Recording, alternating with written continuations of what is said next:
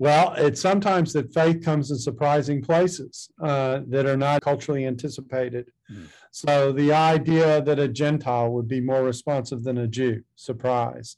The idea that a woman might be more sensitive to the leading of God than a man, a surprise. Mm. So there's that element. I mean, even within that infancy material, you not only have Zechariah and Mary, but later on you have uh, Simeon and Hannah uh, and so you've got the raising of the widow of uh, the widow of Nain's son, and then the next chapter you've got the raising of Jairus's daughter.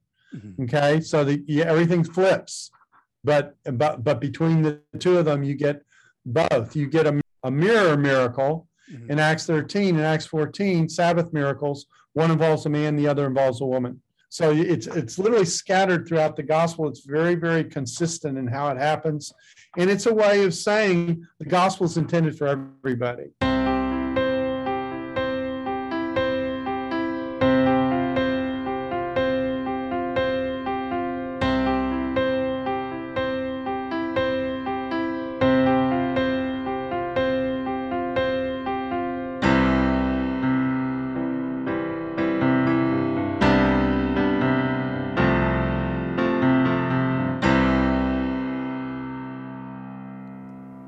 Hey everyone, welcome to Faith in the Folds, a podcast for ministry, and biblical studies, and Christian living. I'm your host, Kevin Burr. Today I sat down with Dr. Darrell Bock, Executive Director of Cultural Engagement and Senior Research Professor of New Testament Studies at Dallas Theological Seminary. Now, I had known of Dr. Bock's work early on in my studies in grad school, but we first had the opportunity to interact in late 2019. He had edited a book I needed for my dissertation, but the publication date was very near when I needed to turn in my completed dissertation. I emailed him, explained my situation, mentioned that I had already purchased the book, and I asked him if he had a PDF of the final proofs, just something kind of something kind of rough where I could get some page numbers so I could use it for my dissertation. By lunchtime, he had responded to my email, asked me for my address, and by the next day, he let me know that there was a hard copy of the book in the mail on my way. He went above and beyond in getting me the research I needed for my dissertation, and that absolutely floored me. Dr. Bock, in today's episode, brings a similar generosity and helpfulness to our understanding of the Gospel of Luke. The orphan gospel, as he likes to call it, is so full of powerful themes in its presentation of Jesus. I thoroughly enjoyed my conversation with Dr. Bock, and I hope you will too, also. If you enjoy this episode and think others may benefit from it, could I encourage you to like it and share it on your preferred social media platforms? If you haven't already, would you consider subscribing to Faith in the Fold so you don't miss out on any future episodes? And as always, thank you so much for tuning in today. Well, Dr. Bock, thank you so much for joining us on the podcast, sir. I really appreciate you being able to take out some time to uh, to talk with us about the Gospel of Luke and uh, some of the things that we might find in there. Uh, and so let me uh, let me welcome you, sir. Glad you could join us today. Uh, I'm glad to be with you, Kevin. And uh, talking about Luke is always a joy, as far as I'm concerned. I refer to it as the orphaned gospel. so it's uh, so it's a it's it's anytime Luke can get any publicity, you know Matthew and John were always well regarded. They were tied to the apostles. And then you had Mark that came along and it was regarded as the first gospel written. So Luke's been out there waving at everybody ever since. And, and so, uh, so anytime we can talk about the gospel, even though it's the, even though Luke wrote more of the New Testament than any other writer, it, it's um, the fullest of the gospels in terms of the range of things that it covers. Um, about half of the parables that we have are unique to Luke. Mm-hmm. Um, we cover more ethical teaching of Jesus in Luke than any other gospel. So it's it's an orphan, but it's an important orphan. Uh, for, for, those of you who are kind enough to, to tune in with us, uh, you've heard it right here. Uh, Dr. Darrell Bock is making his case that the Gospel of Luke is worth your time and energy. That's exactly right. well, um, you have uh, you currently teach at uh, Dallas Theological uh, Seminary. Is that correct? That's correct. Yes. Okay. Uh, let me ask: How long have you been teaching? Uh, where all? I'm in my fortieth year here at Dallas wow. Seminary. All right, forty years. That is wonderful. Yeah. So several of your listeners were going. I was a thought in the mind of God. That's a very, very true. Yeah, I um I turned uh, I turned 36 this year uh, later on Yeah, October. well, so I was already in the classroom four years. That's right. Yeah, born. you Yeah. you had probably already walked through a, a whole group of undergraduates. Uh, That's before. exactly. I get. I, you know. You know you're old when you start getting this. The uh, children of your former students. yeah, I've got a youth minister back home who, um, yeah, who has uh, who's seen his uh, seen the kids of his uh, of his uh, folks, um, folks, uh, folks that he had when he first started come and go. So, yeah, I can understand. Well, uh, can you tell us a little bit? Uh, what got you interested in the Gospel of Luke? You you you gave an eloquent apologia for it uh, earlier, uh, but like you mentioned, Luke maybe uh, doesn't get a doesn't get a bad rap, but just maybe kind of uh, gets a short straw these days. What got you interested in studying the Gospel of Luke before we dig into some of the more technical? things? One day I was sitting in church while I was in seminary, and I thought, "What books of the Bible do I know the least about?" And uh, so Luke's orphan um, status came through. Uh, I know very little about Luke, and I know very little about Acts. And and so I, I made a pledge then that I would learn more about those books. And uh, and I've been in Luke and Acts ever since. So um, the lesson is be careful about what you think about during the Sunday sermon. Uh, so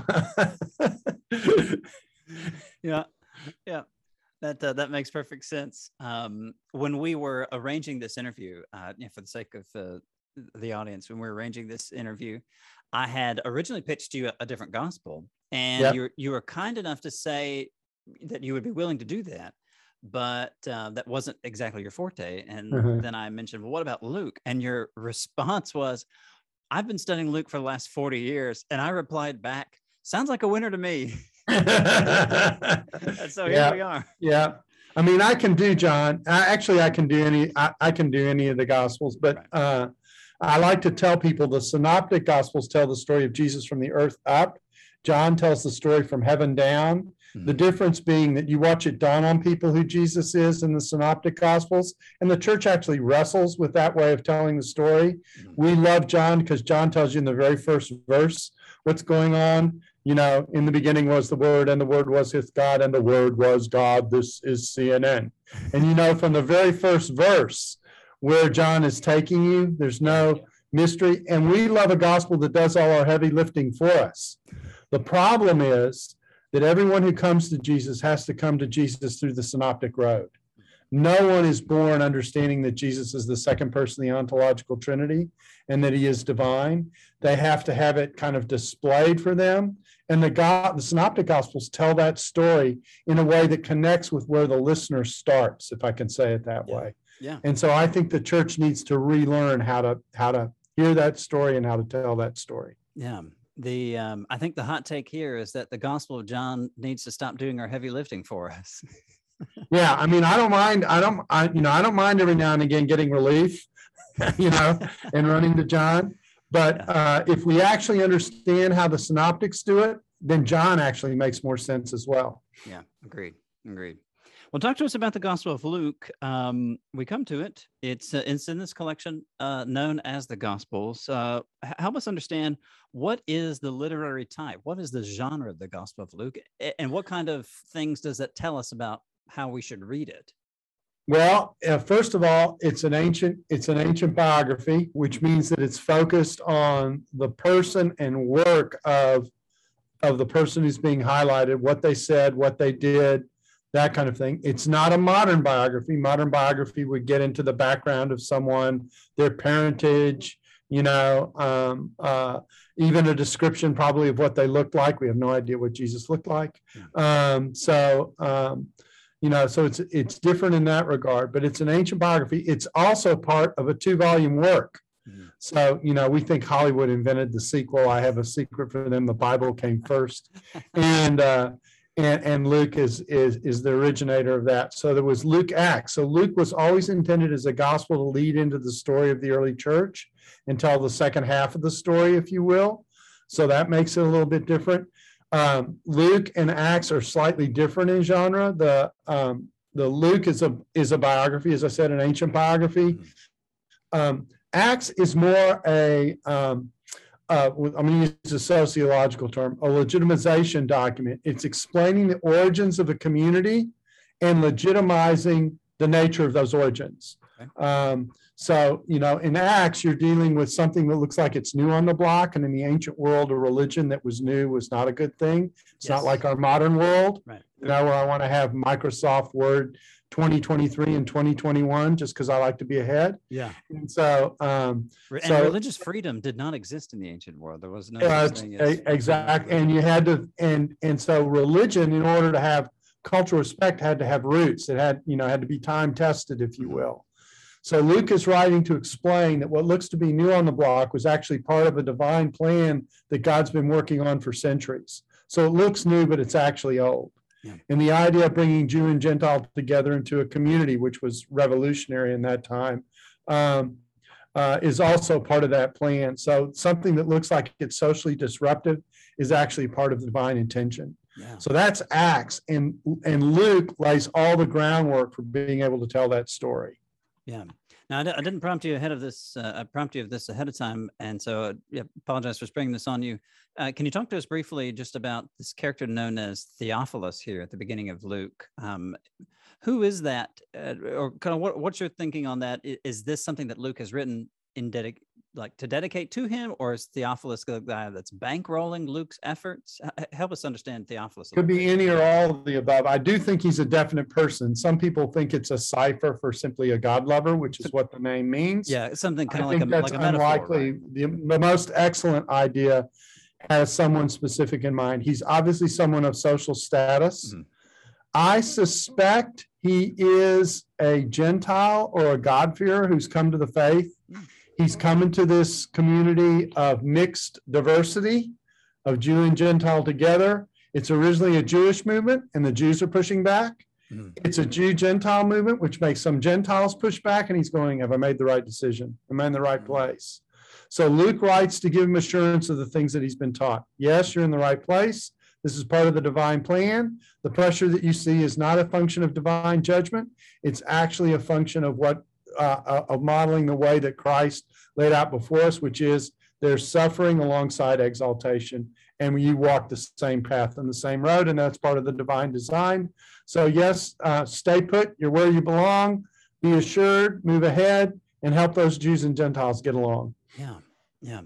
I, I had not uh, I had not considered before uh, thinking about uh, Theophilus as someone within this in this category that uh, folks in New Testament studies call God-fearers. We see some folks in the book of Acts described as God-fearers. Is that right? Yeah, and the portrait is always very positive. Mhm. So, um, so I'm I'm deeply suspicious. You know, if he's a God-fearer, he's a Gentile who's had contact with Judaism and has a respect for Judaism. And the fact that Christianity is getting pushback from Judaism, with him perhaps having made that previous move, may explain the pressure that he feels.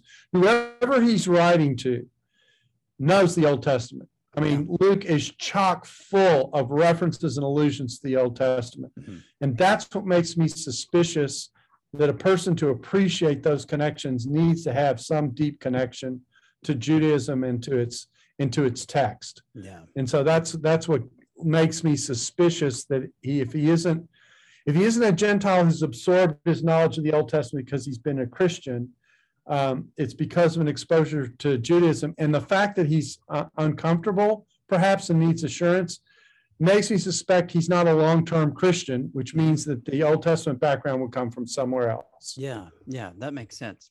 And and, and speaking of uh, how how deeply steeped the Gospel of Luke is in the Old Testament, um, uh, let me ask this question: Is I've heard that the first few chapters of the Gospel of Luke almost feel as if it might be that Luke is kind of mirroring the kind of language that he might have seen Yeah, in the Old the style of the Greek in the infancy material is very Septuagintal, Yeah, okay? mhm, Septuagint, which is the Greek translation of the Old Testament. And so um, you read that and you go, I could be reading, I could be reading the Greek translation of the Old Testament. Yeah, So um, yeah, it's it's it's very, and there's a lot. Luke, Luke has um, the language of Scripture uh, in the dialogue of the characters. It's different than Matthew. Matthew marks out his Old Testament side. This happened in Right. order that it might be fulfilled. Yeah. Okay, but Luke, you get the language and the allusions to the Old Testament in the very language of the characters who speak, especially in those first two chapters, which are like an overture to the two volumes. Um, they're like that piece in the beginning of a symphony, which overviews Mhm. the themes that are coming later in more fullness. Yeah. And so, uh, and the Old Testament is literally chock full in those first two chapters. Yeah, yeah. I, I think that that that really sets Luke apart as uh, as one of the most skilled authors of uh, of the New Testament. It's difficult to tell if you uh, if you're not able to read Greek, but if you can get a, a more uh, a more formal translation, something that feels a little more wooden, like a like an ESV or like a New American Standard or something along those lines, and you read those first four verses in the Gospel of Luke, you know, i- i- n- nowhere else in the New Testament, right, are, are your New Testament translators using words like "inasmuch," you know, "inasmuch as Yeah. many have undertaken to compile a narrative," or you know, something along those lines. Luke is really, really make letting us know that he is writing with a pretty high quality. Uh, how would he stack up, say, compared to somebody like Paul? Well, uh, the the general re, the general sense is is that the two books with the most sophisticated Greek in the New Testament are uh, are Luke and Acts and the Book of Hebrews. Mhm. Um, and then everyone falls in terms of level of difficulty and kind of, you know, they didn't have this in the ancient world, but grade level, you know, Right, grade level, grade level English, grade level Greek Mhm. um, would fall below that. So um, this is a high. I wouldn't be the highest literary Greek, but it certainly is a high literary Greek, and Luke comes across as a very literate writer. Yeah. Um, uh, someone who's aware of historiography, that kind of thing. So, since Luke is writing, um, writing a biographical account, he is writing to tell us something about Jesus. Um, what does this? Uh, what does this tell us for how ancient audiences would have originally heard Luke, and how we should read Luke? Or, or you know, he's not writing a novel; he's writing a No. biography. So, Yeah. what does what does that tell us about? Well, he he is giving us a narrative account, and when he says that he's writing consecutive order, we default to chronology in a chronological order. Mhm. That's not so much the orderliness that he has. I mean, there is a chronological sequence what he's doing, but not everything's done in chronological order. Sometimes there are things grouped by topic rather than order. There there are controversies placed on top of one another and right next to one another to survey. This is the kind of thing that got Jesus into trouble as opposed to giving you this is the actual sequence in which it happened, that kind of thing. Yeah. So there's some of that going on. Um, the order that actually makes the most sense for Luke and Luke Acts is geographical. Oh, Okay. Okay. We start off in Jerusalem. We have a ministry in Galilee. We dra- we travel from Galilee to Jerusalem. We experience the cross. Acts begins in Jerusalem. We move to Samaria, and then we move to the ends of the earth. Okay, with the missionary journeys, and eventually the center of the conversation moves from Jerusalem at the start of Acts, and of course where it's been in Israel in the Gospels, to Rome. And the goal is to get the gospel to Rome, Mhm. which shows the move from a, a strictly Jewish focused initial message of Jesus to one that's covering the whole world. Yeah, and so with with Luke here, he is not concerned because writers of biography in Luke's time did not have to be as concerned with strict chronological order of okay, event A follows, you know, precedes B, precedes C, etc. Yeah, They yeah. had some freedom to move some things around, like you said, topically. But then obviously when you get to, you know, say the last week of Jesus' earthly ministry, right? Those things. Yeah, those things are tightly chronological. I, you know, I often have people visit my office, usually like people who sit down and say, I want to write a singular story of Jesus and put all the gospels together. And basically what I say to them is good luck. I said, you'll get in the middle, you'll get in the middle of Jesus' ministry in the way in which different writers have put the same event in a different context because of the different ways in which they're doing things and the different concerns that they have. And figuring out what that order is will give you my hairline. So I try and spare them needing hair care and uh, um, and, uh, and and say you're better off with a different kind of project. Yeah. Um, there we and, and the back thing I like to say on the backside of that is we have four gospels for a reason. Mm-hmm. Uh, we have four gospels to give us four angles on Jesus. When we level it all out, we risk losing what each gospel is giving us. I'd rather have Jesus in quadraphonic sound than in mono than in monotone. Yeah. So uh, yeah, so I think that's why we have four gospels. Uh, that, that's a nice analogy there. Jesus in stereo rather than Jesus in mono. Yeah, yeah, I like that. Well, talking about some of the major, talking about the risk of losing some of these emphases that we might find in the individual gospels. Can you talk walk us through some of Luke's major emphases? Uh, you definitely mentioned the Old Testament and how he is. Uh, I think it's fair to say that G, that Luke is trying to show how Jesus is the fulfillment, right? Yeah, uh, let's call it proclamation from prophecy and pattern. So he's making a proclamation about who Jesus is mm-hmm. in relationship to God's plan. Another big theme for Luke is the uh, unfolding of God's promised plan. Uh, the, the infancy narratives begin with numerous allusions to various covenants, commitments made to Abraham. Uh, the fact that Jesus is in the line of David, which alludes to Davidic covenant commitments the idea of the Spirit coming, which is an allusion to the new covenant. So all that is very fully developed. It, it's implicit in the other synoptic gospels, but it's yeah. much more fully developed in Luke. Mm-hmm. Um, the whole ethical element in Luke uh, is very, very important. He sets the tone very early on by talking about John the Baptist uh, preparing a people for the coming of the Lord. And that preparation not only involves turning Israel back to God in John the Baptist mission, but turning the fathers back to the children and the disobedient to the heart of the just. So, reconciliation as a goal of the gospel is stated very early on as a part of this program and plan. And that reconciliation shows itself in the ethical commitments that the church makes. There's a lot more about money mm-hmm. in Luke than anywhere else. So, how you handle your possessions and what Jesus had to say about that. I've already talked about the extent of parabolic teaching that's emphasized in Luke and that's unique to Luke, particularly passages related to stewardship. Um, and the responsibilities that we have to God, the accountability that we have to God, because we're made in his image and we were made and designed for relationship with him. So uh, Luke has a lot of emphases. Uh, there's a juxtaposition of male and female in the book that you don't yeah. see in the other gospels mm-hmm. quite so much to make the point that, that Jesus is reaching out to everyone. There's a concern for the marginalized. Mm-hmm that is expressed in Luke that you see even in the synagogue speech that you get with it, which is unique to Luke in terms of its content, mm-hmm. that highlights the fact that Jesus is ministering to the poor and to those yeah. on the marginalized side of society. So I mean the the list is endless. I like to joke that um, conservatives like Matthew and liberals like Luke. Okay, and they're both in our Bible. What does it say about me that uh, the Gospel of Matthew is my favorite gospel? uh, don't go there. uh, maybe I'll edit that out.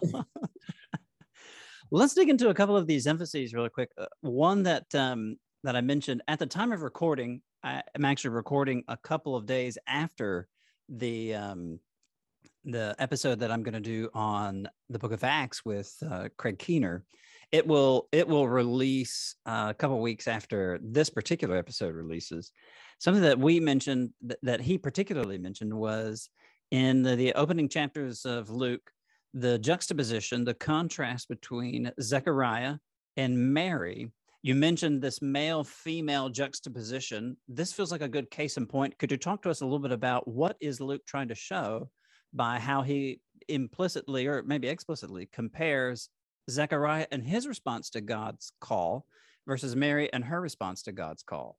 Well, it's sometimes that faith comes in surprising places uh, that are not ante- not culturally anticipated. Mm. So the idea that a Gentile would be more responsive than a Jew, surprise.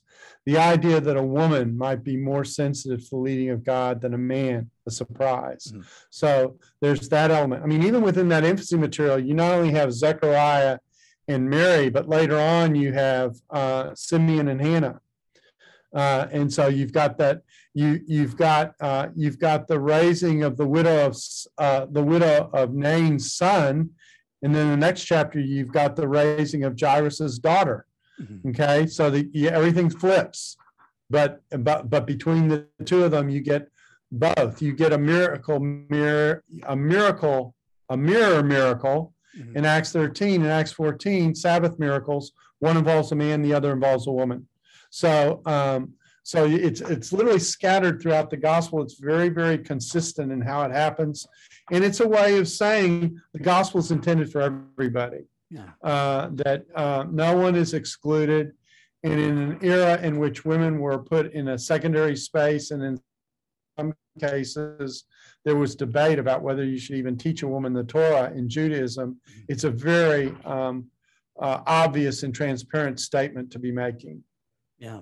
Yeah, and it's um, I, have I've taught on uh, kind of the the divine reversal. I think that's one way that I, have heard it described before. Is that you know God is um, taking taking the proud and kind of leveling out the playing field with someone like Mary, who would have you know really the exact opposite end of the social social scale. Compared That's right, and and of course it's like also happening with the marginalized. The same mm-hmm. kind of thing is yeah. yeah. The rich and the proud and the powerful, you got to think of as being uh, drawn to and necessarily blessed to be. In fact, the rich have a very hard time in Luke, generally speaking.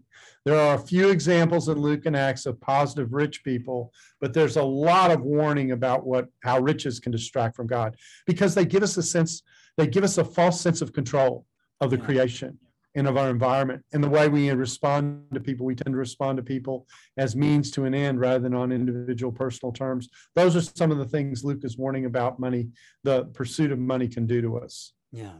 Yeah.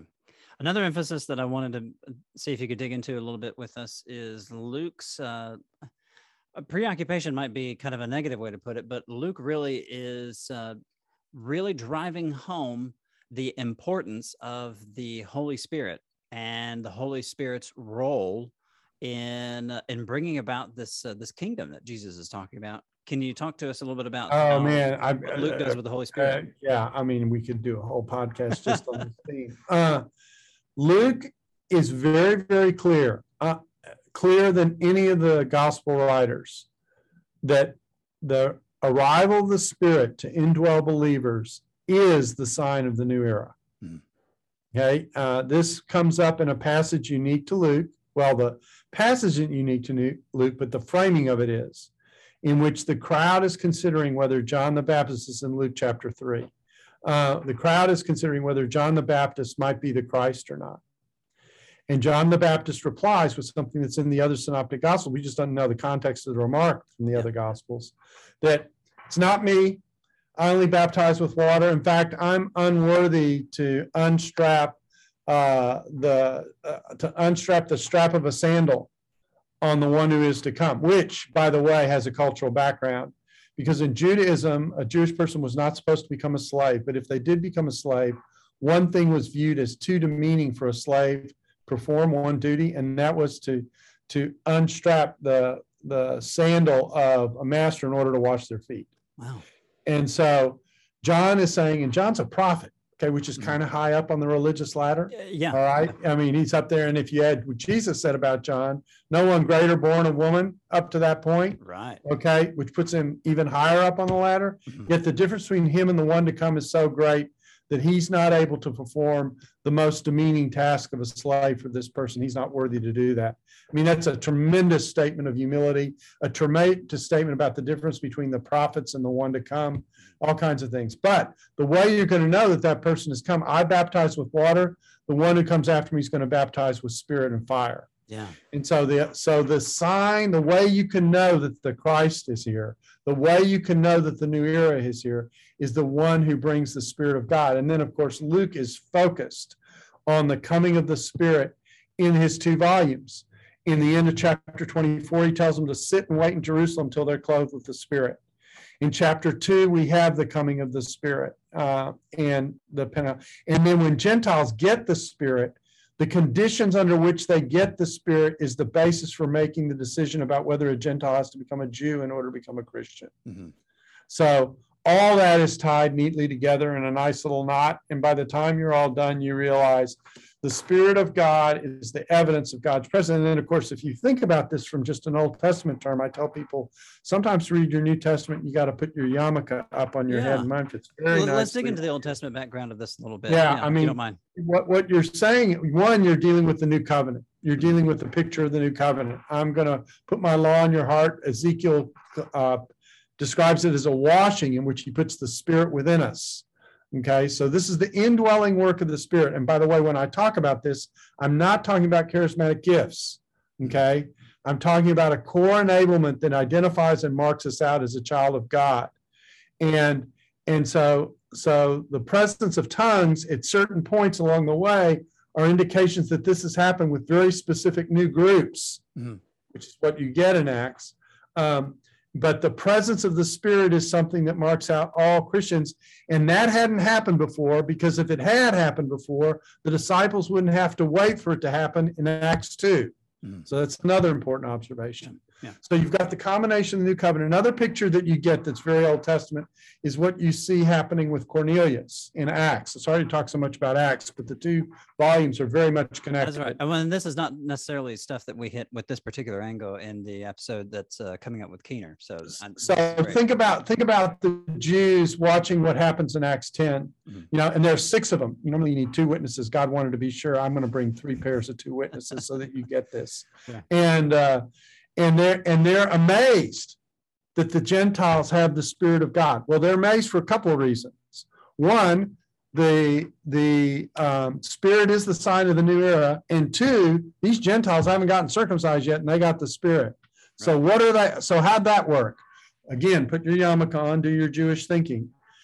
In the Old Testament, uh, from an Old Testament perspective, and from particularly from a traditional Jewish perspective, Gentiles were seen as unclean people.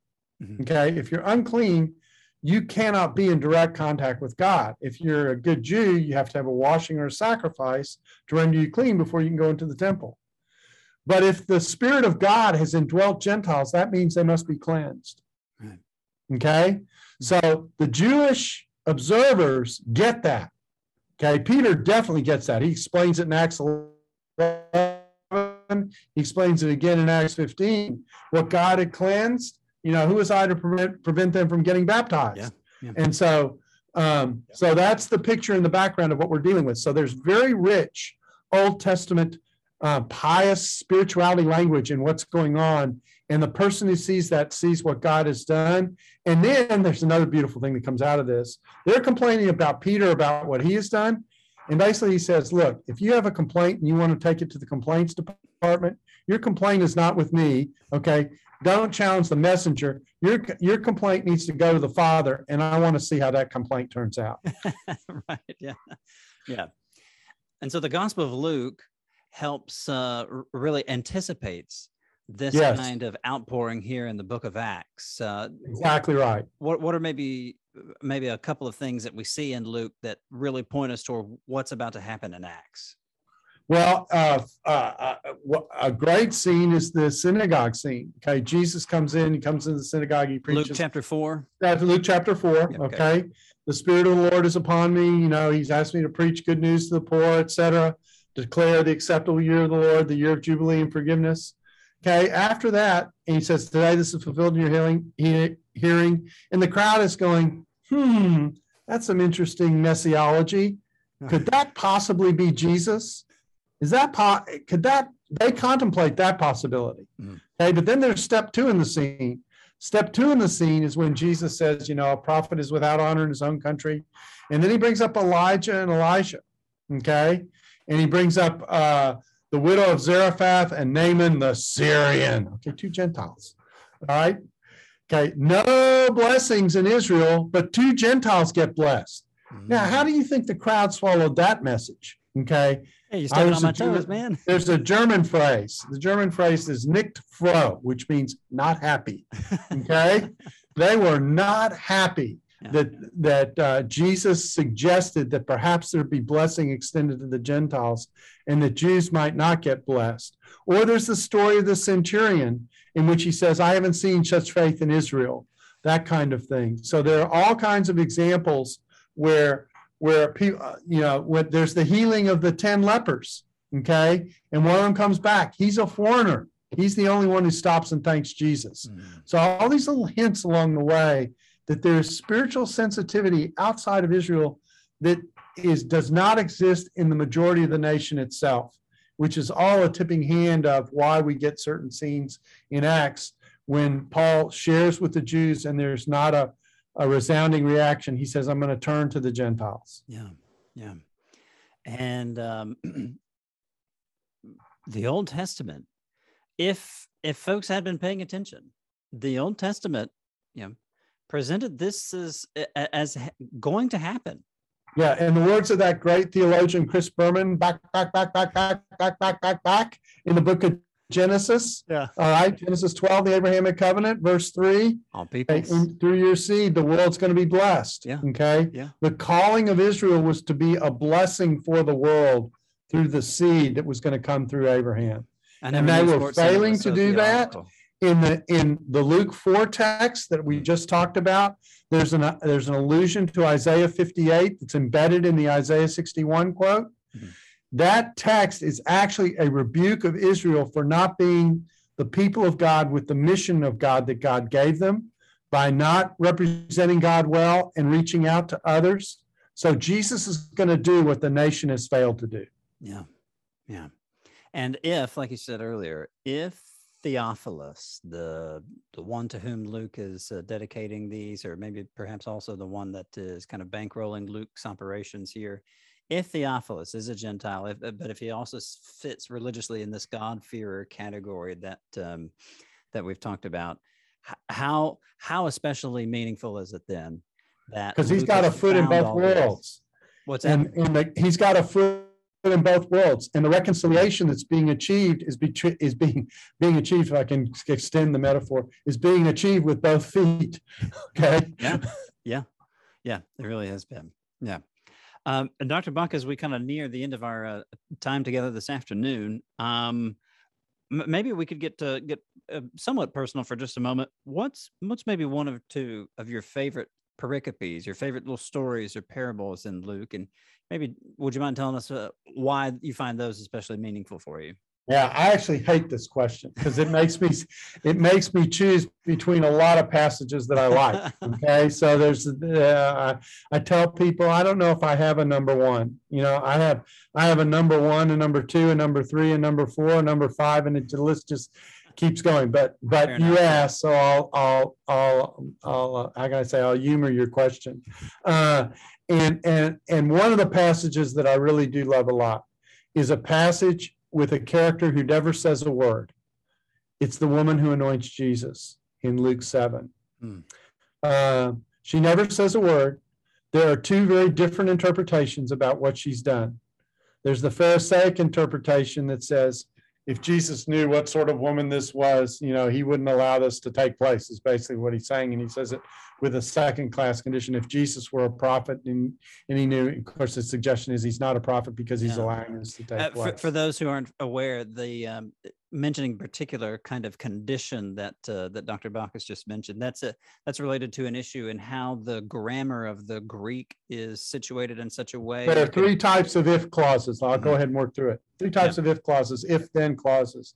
Depending on how they're written in Greek, if, and let's, let's assume for the sake of presentation, this is so then, that's a first class condition. Mm-hmm.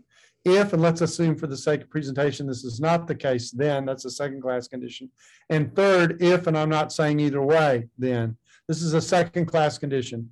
If Jesus were a prophet, but it's clear he's not, is yeah. really the point of that rendering because he's allowing this to take, because the Pharisee has a theology that says God doesn't have anything to do with sinners. Yeah. Okay. Jesus comes along and says, what better example? This person realizes they're a sinner, they realize that they're forgiven by God.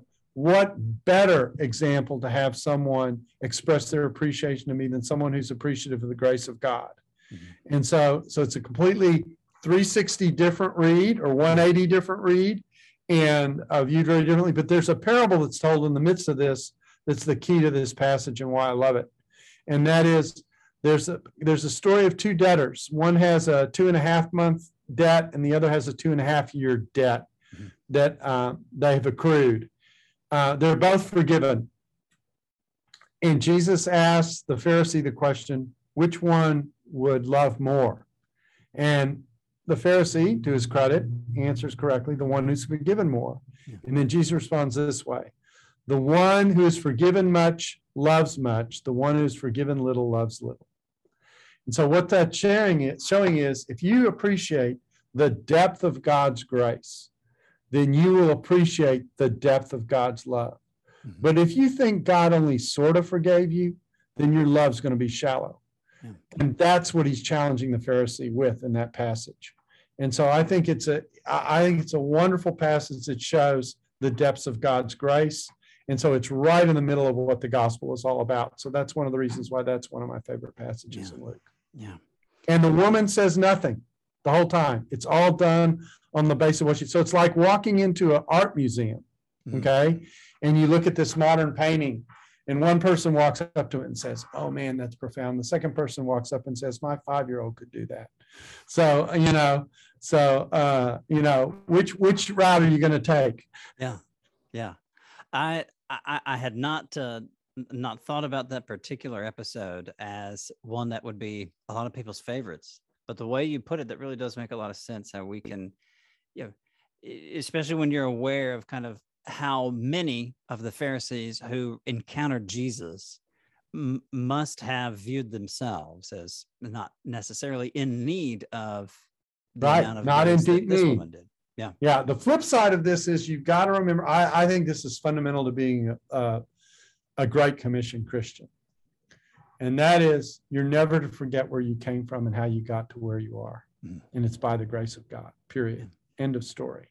And if you think that somehow you've commended yourself to God and He just kind of helped you over the finish line, you're going to walk in your spiritual life one way. But if you realize that you really needed what it is that God provided because you fell well short, you're going to appreciate the grace of God and be grateful. If someone, the way I like to illustrate it is if you had a debt on your house and you went to the bank and you couldn't pay your monthly payments, and the banker is saying to you, When are you going to be able to do the say you lost your job? Or Sure. when are you going to be able to do this? I don't know. Depends when I get a job, et cetera. And and and the banker turns to you and says, Well, if you don't know when you can pay us, we're going to have to do something about this. And you're contemplating living in a hotel or trying to figure out what the rest of your life's going to be like. And instead, he pulls out a checkbook and writes a check and says, Here, your mortgage is paid in full. The house is yours. Go in peace. I say, You would tell your friends about that banker. Yeah. So, you know, so uh, that's the grace of God. Very much so. Dr. Bock, as we uh, as we come to the end of our time together this afternoon, is there any final lesson, any final bow you want to tie on this as we uh, as we wrap up here? Don't let Luke be an orphan. That's it his fair it. share. Don't let Luke be an orphan. He's worth the study. He belongs in the family. He's in the canon for a reason. He actually occupies a very central place in the canon. He's 30% of the New Testament, Luke and Acts. Yeah.